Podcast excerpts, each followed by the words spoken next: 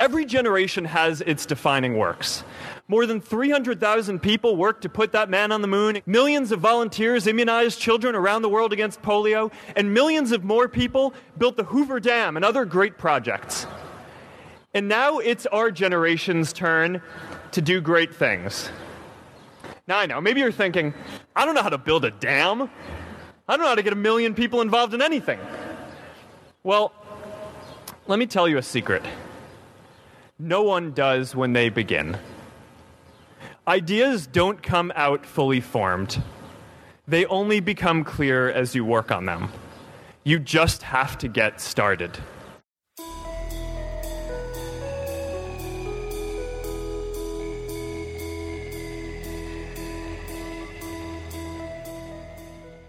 سلام شما داریم به کوبی گوش میدین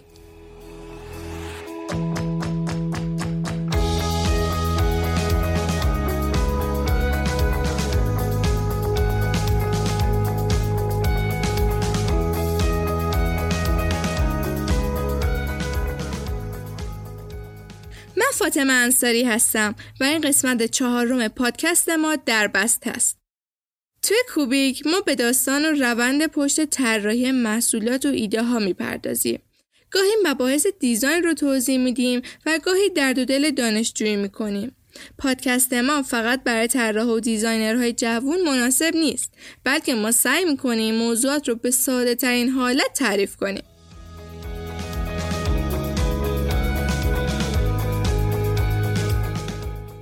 در این قسمت قراره به دو موضوع بپردازیم. یکی این که چرا وقتی پشت بعضی از سایت ها هستیم دادمون به هوا میره و از عصبانیت می‌خوایم هرچی جلومون هست رو به دیوار بکوبیم.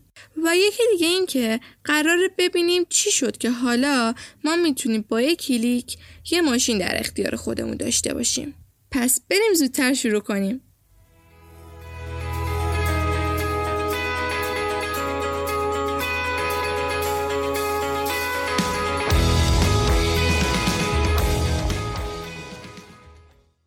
یه شب سرد سال نو سال 2008 فردی به نام گرت کمپ به همراه دوستش تو فرودگاه تو پاریس به دنبال تاکسی میگشتن تا بتونن به یک کنفرانس مهم به نام لیوه برسن. اما هیچ تاکسی پیدا نمی‌شد. لیوه به کنفرانس فناوری سالانه بود جایی که انقلابیون فناوری ها طرحی برای آینده میریختن. پس نباید دیر رسیدن یه مدت طولانی صبر کردن و گشتن و در آخر مجبور شدن یه راننده به اختیار بگیرن از طریق سرویس اینترنتی و 800 دلار کرایه بدن. برخی میگن اون ماشین لیموزین بوده. در صورت این هزینه برای فردی که سال پیشش 75 میلیون دلار به حسابش ریخته شده بود یعنی آقای کمپ 31 ساله ما سنگین به حساب می اومد و حسابی ناراحتش کرده بود. این اتفاق یه ایده به ذهنش میاره. اینکه اگه هزینه ها رو بین افراد تقسیم کنیم باعث کاهش هزینه ها میشه. البته خب این حرف بزرگی نبود ولی کاری که با این ایده می‌کنه بزرگ بوده. قبل از اینکه بریم سر ایده ایشون بهتر اول ببینیم که کی بود و چه کرده.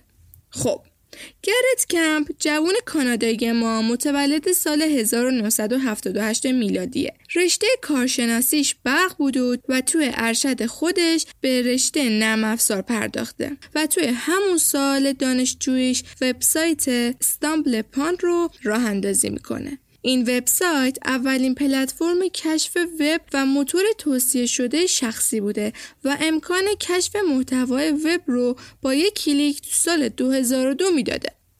StumbleUpon جزو پنجاه وبسایت برتر در تایمز انتخاب شده که پنج سال بعدش شرکت eBay اون رو با قیمت 75 میلیون دلار خرید. سال 2009 با اینکه وبسایت خودش رو فروخته بود ولی هنوز مدیر عامل اون بود و روش کار می‌کرد و در کنارش روی همون ایده کار می‌کرد که شب سال 9 به ذهنش رسیده بود. ایشون به صورت پاره وقت روی نسخه ابتدایی اوبرکپ کار می‌کرد. تا اینکه تابستون همون سال آقای تراویس کالانیک رو دید و اونو متقاعد کرد انکیوبایتر اصلی اوبرکپ بشه. در اصل کالانیک مشاور ارشد می‌شد. اوبرکپ یه اپلیکیشن برای گوشی های اسمارت فونه که شما می‌تونید از طریق اون مبدع و مقصد مسیرتون رو مشخص کنید و این برنامه مسیر شما رو به نزدیکترین راننده اطراف شما ارسال می‌کنه تا شما رو به مقصدتون ببره. الان دیگه هممون با این نوع نرم افزار آشنا هستیم. UberCab نسخه خارجی اسنپ و تپسی است که در ادامه بیشتر بهشون می‌پردازیم. خلاصه که همون سال کمپ با همکاری اسکار سالازار و ولان prototype یا همون نسخه اولیه UberCab رو ساخت. سال بعدش با سه عدد ماشین اپلیکیشن ساخته شده رو در نیویورک تست کردش و بعد وارد سان فرانسیسکو آمریکا شد. عرضه رسمی UberCab توی ماه می 2010 در سان فرانسیسکو بود. هدف این اپ کاهش هزینه رفت و آمد در شهر بود اما در اوایل کرایه حساب شده اونها یک برابر تاکسی شهری بود ولی خب تو می‌تونستی با یک کلیک ماشینی درخواست کنی که اون زمان یه مزیت بود سرمایه اولیه که این دو برای UberCab واریز کردن حدود 2000 دلار بود. کمپ بعدش دوباره وبسایت خودش رو از eBay خرید و تراویس کالانیک رو به عنوان شتاب دهنده اصلی یا مشاور اصلی منصوب کرد تا خودش راحت به کارهای اون وبسایت برسه. سه سال بعد یعنی 2003 کمپ اکسپا رو تشکیل داد. اکسپا یه استودیو استارتاپی برای ایجاد و راه اندازی شرکت های جدید بود تا مشاوره سرمایه اولی و فضای کاری ایجاد کنه. سال اول 50 میلیون دلار سرمایه و سال بعدش 100 میلیون دلار از سرمایه گذاران ریز و درشت برای این شرکت جمع برای کرد و به یک کارآفرین تبدیل شد. حالا هم در شرکت اکو خودش روی ارزهای رمزنگاری شده کار می‌کنه تا آنها رو به یه ارز جهانی دیجیتال تبدیل کنه. با این کارش معامله های روزانه رو راحت تر می‌کنه و مسائل رایج در تجارت ارز دیجیتالی رو بهبود میده. فکر کنم اصلا لازم نباشه بگم چقدر جایزه برده یا در چه لیست های اسمش قرار گرفته.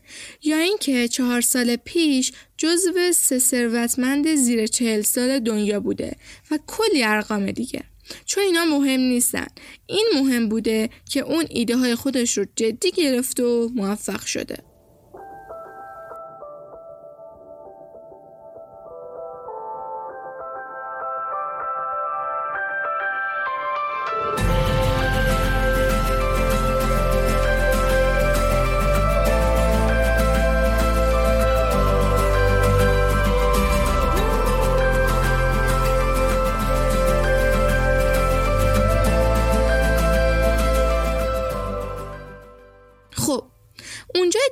بودیم که کالانیک آروم آروم مسئولیت ها دستش افتاد حالا وظیفش گسترش یه اپلیکیشن پر از پتانسیل در محیطی خالی از رقیب بود پس نیاز به کمک داشت یه توییت زد با محتوای اینکه به دنبال راه اندازی سرویس مبتنی بر موفقیت هستم. فعلا مراحل پیش نیاز رو طی می‌کنم. کسی راهنمایی برام نداره؟ به دنبال اون رایان گریوز به توییت اون جواب داد و در نهایت مدیر کل UberCab شد. به همین راحتی اما بعدها کالانیک جایشون رو گرفت. در همون اوایل فعالیتشون در سان فرانسیسکو بود که مقامات این شهر به اتهام راه اندازی یه شرکت تاکسیرانی بدون مجوز از اونها شکایت کردند و جریمه ای 5000 دلاری برای هر سفر به علاوه 90 روز زندان برای مدیران شرکت روی گردن اونها انداختن. اما کالانیک در پاسخ برای شهرداری این شهر توضیح داد که در از اونها یه شرکت تاکسیرانی مستقل نیستن و اینکه تنها رابطی هستن برای وصل کردن مسافر به راننده. خلاصه که این مشکل رو حل کرد کالانیک و بعد یه شرکت جدید به نام اوبر راه انداخت. چون اسم قبلی با کلمه کپ به معنای تاکسی ترکیب شده بود ممکن بود دوباره شعله های شکایت رو روشن کنه دیگه. خب تراویس کالانیک قبل از Uber تجربه کار روی دو استارتاپ دیگه رو هم داشته. یکی سابقه بازاریابی تیم استارتاپ دانشجویی Scour که یه موتور جستجوی موسیقی و فیلم بود و یکی دیگه Red Swoosh که بزرگترین پایگاه انتقال داده اینترنتی دنیا با 3 میلیون سرور فعال که بعد از ارزون شدن قیمت پهنای باند مجبور به فروشش به قیمت 19 میلیون دلار شد. اما خب اون شکایت تنها شکایت از طریق تاکسی ایرانان نبود بلکه به تعداد متعدد آژانس های تاکسی ایرانی به بهانه هایی چون ناامنی اوبر آموزش ندیدن رانندگان اوبر یا حتی مالیات ندادن به اعتراض بلند می شدن. خب حق داشتن اپلیکیشن هایی مثل اوبر معمولا برای سفرها مبلغ رو تعیین می کنن و این مبلغ بر حسب آب و هوای اون لحظه میزان تراویک، ساعت شلوغی، مسافت تا مقصد، تعداد مسافرها و تعداد رانندگان اون منطقه هستش. اما خب هر اپی الگوریتم مخصوص خودشو داره. مثلا اوبر اگه سرعت ماشین کمتر از 18 کیلومتر در ساعت باشه هزینه رو بر اساس زمان طی شده محاسبه می‌کنه. و اگه سرعت ماشین بیشتر از 18 کیلومتر در ساعت باشه بر اساس مسافت مبلغ رو تعیین می‌کنه. یا مثلا در ساعتهای شلوغی وقتی تعداد مسافرهای یه منطقه زیاد باشه قیمت ها رو بالا می‌بره تا راننده ها به سمت اونجا حرکت کنن. جوری که شب سال نو 2011 قیمت ها هفت برابر شد و این اعتراض مردم رو بلند کرد. حالا در کل اوبر به دلیل تقسیم هزینه ها قیمت ها رو بسیار پایین آورده و این مسافران رو به سمت اوبر جذب کرده بود. البته که باعث بیکاری آژانس ها هم می شد. این اعتراضات گاهی برنده می شدن و اوبر رو از اون شهر خارج می کردن مثل برلین. گاهی تظاهرات شدیدی در کشورهای مختلف به راه می افتاد و فعالیت اوبر در برخی شهرها موقتا ممنوع می شد. گاهی اوقات تاکسیرانی ها به رانندگان اوبر در ایستگاه های فرودگاه ها حمله می کردن یا گاهی جاده ها رو می بستن. این دعواها از زمان گسترش اوبر شروع شد. اوبر از 2011 هر ماه وارد شهر جدیدی می شد و معمولا سیاست کالانیک به این شکل بود که به صورت غیر قانونی اپ رو وارد شهر می‌کرد و بعد از جا افتادن به شکل قانونی مجوز می‌گرفت خب با این کار دولت مردان اون شهر کاری نمی‌تونستن بکنن چون این اپ مورد محبوب شهروردان شده بود ولی خب گاهی محاکمه هم می شدن. اولین جایی که اوبر بعد از آمریکا وارد شد پاریس بود. دو تا بازار که اوبر خیلی بهش علاقه داشت یکی چین بود یکی هند که سریع وارد اونا هم شد. خب چین می‌شد بزرگترین بازار برای اوبر. تا 2014 چهار شهر بزرگ چین رو پوشش داد. اونجا با شرکت نقش نگار به نام دیکارتا معامله کرد. هدفش از این کار این بود که وابستگی خودش نسبت به گوگل رو کاهش بده. چون در طی سالها بسیاری سرمایه گذار پیدا کرده بود مثل آمازون یا گوگل. خلاصه که در طی این راه رقبا شروع به تشکیل شدن کردن. از سال 2012 رقیبی در آمریکا برای اوبر پیدا شد به نام لیفت یا سیبیل صورتی. در چین هم شرکت دیدی ساخته شد تا بازار کشور خودش و خودش به دست بگیره. اینجا یه چیز بگم. کلا کشورهایی مثل ما یا چین کشورهایی که یا خودشون اونقدر جمعیت زیاد دارن یا مثل ما کلا تحریم لای دست و پاشون رو بسته شاید بشه گفت راحت تر می‌تونن یه کسب و کار راه بندازن که راحت بگیره. هرچند که اون استارتاپ اولین نوع خودش در جهان نباشه. برای مثال شرکت علی بابا توی چین یا اسنپ و دیجیکاله خودمون در اینجا.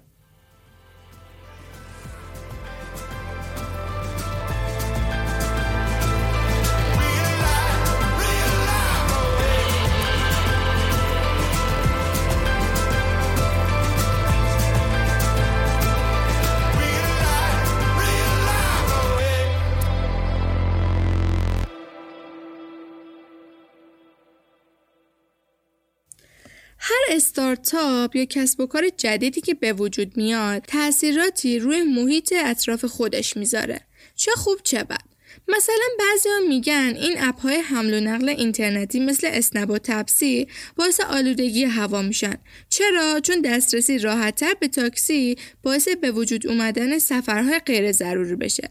از طرف دیگه برخی معتقد هستند این برنامه ها باعث شده تا تاکسی ها بیهوده و بی هدف توی خیابون دور نزنن دور نزنن و باعث کاهش آلودگی هوا میشه یکی دیگه از تاثیراتی که اوبرها می‌ذارن افزایش فروش وسایل جانبی گوشی میشه به طوری که حدود دو میلیارد تومن سود خالص برای فروشندگان هولدرهای گوشی، کابل و شارژهای فندکی در ایران ایجاد کرده.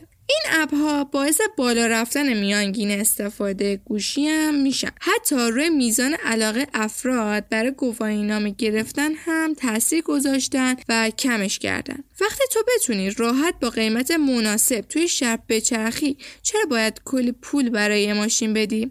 البته که این هفت کلی نکته داره که اینجا جای پرداختن بهش نیست. این تاثیراتی که میگم گاهی باعث باز شدن راه بر کسب و کارهای دیگه هم میشه. برای مثال بنیانگذار الوپیک میگه اگه زودتر از اسنپ شروع می‌کرده این بازخورد تا الان نداشته. چون مردم با این فعالیت آشنایی پیدا کرده بودن و راحت تر می‌تونستن اعتماد کنن. جوری که ویزیتورهای الوپیک در ارائه کار خودشون اول میپرسیدن آیا شما اسنپ رو می‌شناسین؟ و اگه جواب بله بود می‌گفتن خب کار ما هم مثل اوناست. فقط به جای آدم کالا جابجا کنیم بخوام فقط یکی از فواید دیگرش رو بگم و این بحث رو ببندم این که اوبری ها باعث کم شدن دعوا و درگیری بین راننده و مسافرها شدن. چرا؟ چون از طرفی همه چیز از قبل تعیین شده کرایه مسیر. از طرف دیگه هر دو باید به هم بعد از سفر امتیاز بدن که این ستاره ها باعث میزان درآمد و سفرهای آیندهشون میشه. یعنی چی؟ یعنی که اگه ستاره هاشون کمتر از ستا باشه احتمال داره امروز فردا اکانتشون بسته شه یا سفرهای کمتری براشون نمایش داده بشه.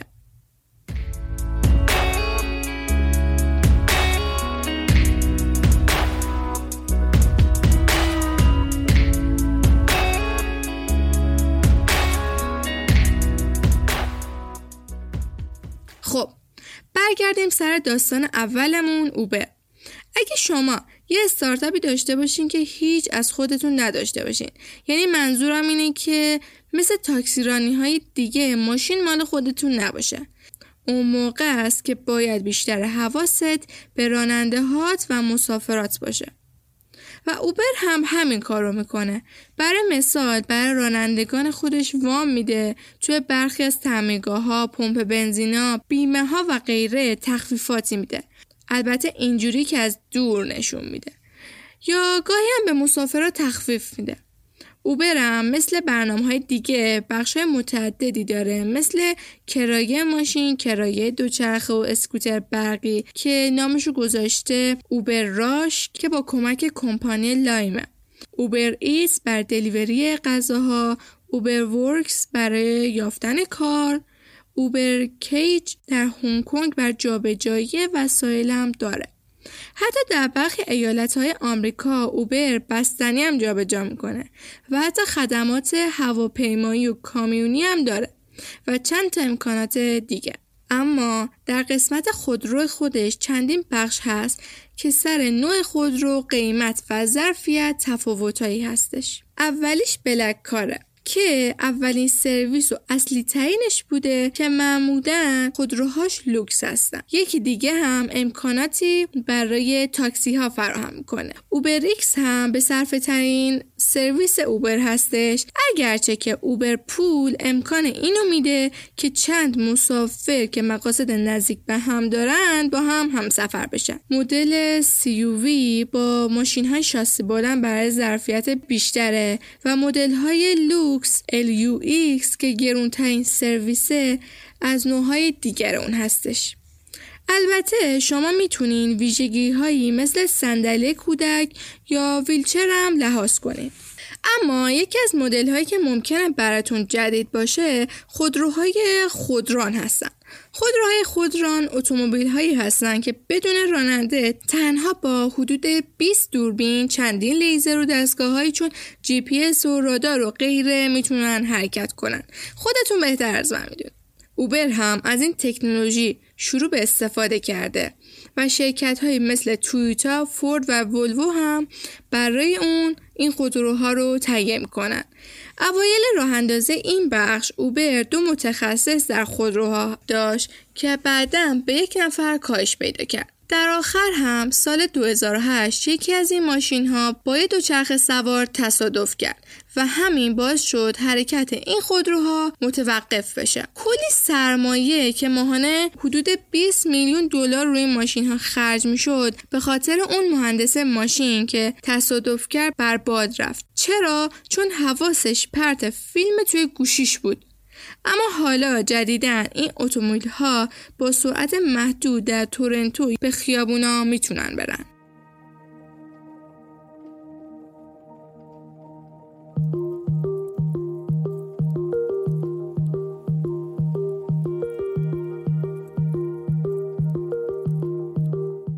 یکی دیگه از چالش هایی که کلی هزینه رو گردن اوبر انداخت یه مقاله سه هزار کلمه ای از فضاد و رسوایی های داخل خود اوبر بود که باعث تعدادی اخراج و فشارهای طرف سرمایه گذاران شد. از طرف دیگه حوالی همون زمان ترامپ قانون منع ورود هفت کشور رو ارائه میده. در برابر این قانون راننده های شرکت لیفت در فرودگاه ها به اعتراض می‌پردازند. اما اوبر هیچ واکنشی نمیده حتی کمی افزایش قیمت هم اعمال می‌کنه. همین باعث خشم کاربرها میشه و هشتگ قرمز delete Uber رو راه میافته. در نهایت تراویس کالانیک شخصیت دوم اوبر که در ابتدا بهش اشاره کردم مجبور شد از عنوان مدیرعامل به هیئت مدیره بپیونده و ادامه کارش رو بده به دست دارا خسرو شاهی آقای خسرو شاهی قبل اوبر رئیس شرکت اکسپدیا بود. این شرکت اکسپدیا یکی از بزرگترین شرکت های مسافرتی آنلاین جهان بود. اما خب ایشون از اون کار دست کشیدن تا یه تجربه جدید رو تجربه کنن و انگار تا الان خوب پیش رفتن.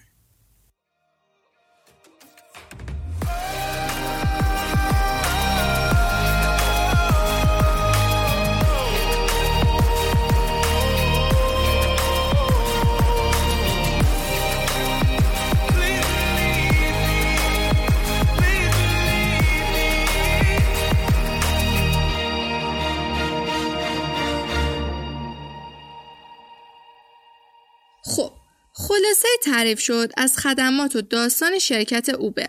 شرکتی که راهی ساده برای تاکسی گرفتن و کارهای دیگه ارائه کرده.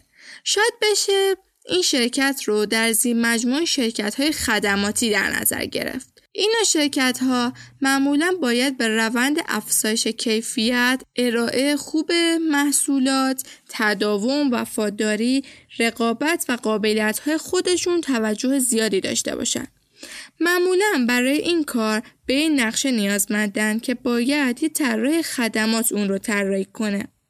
این نقشه باعث میشه تا شرکت تمام موارد موجود برای ایجاد یا مدیریت سرویس خودش رو کشف کنه. در طی طراحی این نقشه باید فرایندهای سرویس خودش رو نقشه برداری کنه تا نقاط خرابی رو در سیستم برطرف کنه. در طی اون هم باید بازه زمانی تعریف بشه تا از هزینه های اضافی جلوگیری بشه و آخر هم به تجزیه و تحلیل سوداوری می‌پردازن. این نوع طراحی نقشه برای کسب و کار رو خانم لین شوستاک اولین بار در سال 1982 پیشنهاد و ارائه داد. خانم شوستاک معاون رئیس سابق سیتی بانک و رئیس کمیته بخش اعتماد انجمن بانکداران آمریکا بود. با این پیشنهاد قصد یک پارچه سازی کلیه معاملات کاربران در سازمان رو داشت که می‌شد گفت این کار شروع روند برای طراحی خدمات شد. چون که سال 1991 بود که برای اولین بار رشته طراحی خدمات در دانشگاه کلن آلمان تأسیس شد. البته که جامعه اون زمان نیازمنده رشته بود چون با شروع روند مصرفگرایی از دهه 90 میلادی در نظر گرفتن دیدگاه مشتریان بسیار اهمیت داشت. در حال حاضرم در کشورهای توسعه یافته 70 درصد از تولید ناخالص اونها شرکت های خدماتی به وجود میارن و حتی حدود 75 درصد شغل ها هم در حوزه خدمات هستند. اگه بخوام طراحی خدمات یا همون سرویس دیزاین رو تعریف کنم باید بگم که کارهای مثل برنامه ریزی، سازماندهی منابع انسانی و ارتباطات رو شامل میشه که باید به بهترین کیفیت و بالاترین قدرت تعامل به مشتری ارائه بشه. ولی در دل این کار ویژگی هایی مثل انسان محوری بودن، خدمات مشارکتی، تعاملات بین رشته کلی نگری، تفکر و بیان تصویری و الهام بخشی برای تغییرات وجود داره. معمولا تیم طراحی خدمات هنگام آفریدن اون محصول به جنبه های احساسی، اقلانی و همچنین کیفیت و ماندگار اون باید توجه بکنن. چون که با وجود این فضای مجازی گسترده اگه شما یه خطای کوچیک بکنین به راحتی منتشر و پخش میشه و تمام زحماتتون به هدر میره. در زیر مجموعه طراحی خدمات شاخه‌ای به نام طراحی تجربه کاربری وجود داره که در حال حاضر بیشتر خدمات به صورت اینترنتی ارائه میشن بسیار پر اهمیت است. اگرچه طراحی تجربه کاربری تنها برای وبسایت ها نیست و روی محصولات هم ارائه میشه. حالا در کل طراحی تجربه کاربری یا user experience design یا به اختصار همون UX خودمون یعنی توجه به نیازهای افراد مورد نظر افزایش رضایت کاربر از محصول. این حالا چه زمانی اتفاق میفته زمانی که طرح شما ساده باشه با مشتری ارتباط برقرار کنه تجربه خوبی بسازه اطلاعات رو به اندازه کافی نمایش بده و راهی برای یافتن اطلاعات بیشتر نشون بده. مثال آوری کنه معماری اطلاعات در اون وجود داشته باشه و کلی چیز دیگه که باعث میشه مخاطب در برابر محصول شما احساس گم شدگی یا ناتوانی نکنه و به راحتی به مقصود خودش برسه. در آخر اگه بخوام مثال بزنم می‌تونم به گوگل یا یاهو اشاره کنم. طراحی فرم یاهو بدین شکله که تمامی محتوا و محصولات اون در صفحه اصلی نمایش داده میشه. و برعکس اون گوگل هستش که از این کار دوری می‌کنه تا کاربر گیج نشه. این فرم در اصل اندیشه طراح تجربه کاربری اون شرکته که به راحتی نمیشه اون رو تغییر بده. می‌دونین چرا؟ چون که کاربر مورد نظر به اون عادت کرده.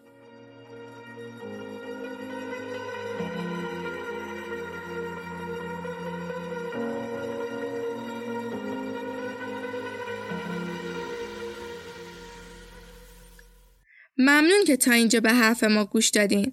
من فاطمه انصاری هستم و این قسمت رو به کمک سبا خورشیدیان و با حمایت انجمن علمی طراحی صنعتی دانشگاه الزهرا تهیه و تنظیم کردم.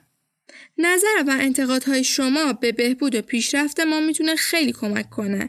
پس منتظر نظر و ایده های شما هستیم. شما می‌تونید صدای ما رو از طریق بیشتر اپلیکیشن های پادگیر گوش بدین. همچنین ما فایل صوتی این قسمت رو در کانال تلگرامی و سایت انجمن به نشانی آیدی الزهرا قرار میدیم و همچنین عکس و اطلاعات بیشتری در مورد این قسمت و قسمت های قبلی در اینستاگراممون با آیدی کوبیک پادکست بدون فاصله قرار میدیم که می‌تونه راه ارتباطی ما با شما باشه. این قسمت در ابتدای مهر سال 1399 تنظیم و منتشر شد. امیدوارم حالتون همیشه خوش باشه. خدافز. Facebook wasn't the first thing I built. I also built chat systems and games, study tools and music players, and I'm not alone. J.K. Rowling got rejected 12 times before she finally wrote and published Harry Potter. Even Beyonce had to make hundreds of songs to get Halo. The greatest successes come from having the freedom to fail. And often I think people ask, you know, what mistakes uh, should you avoid making? And you know, my answer to that question is don't even bother trying to avoid mistakes because you're going to make tons of mistakes, right? And the the um, the important thing is actually learning quickly from whatever mistakes you make and not giving up. Right, and I mean, there, there are things every single year of Facebook's existence that could have killed us or made it so that it, it just seemed like moving forward and making a lot of progress just seemed intractable. But you just kind of bounce back and you learn, and um, nothing is impossible. You just have to kind of keep running through the walls.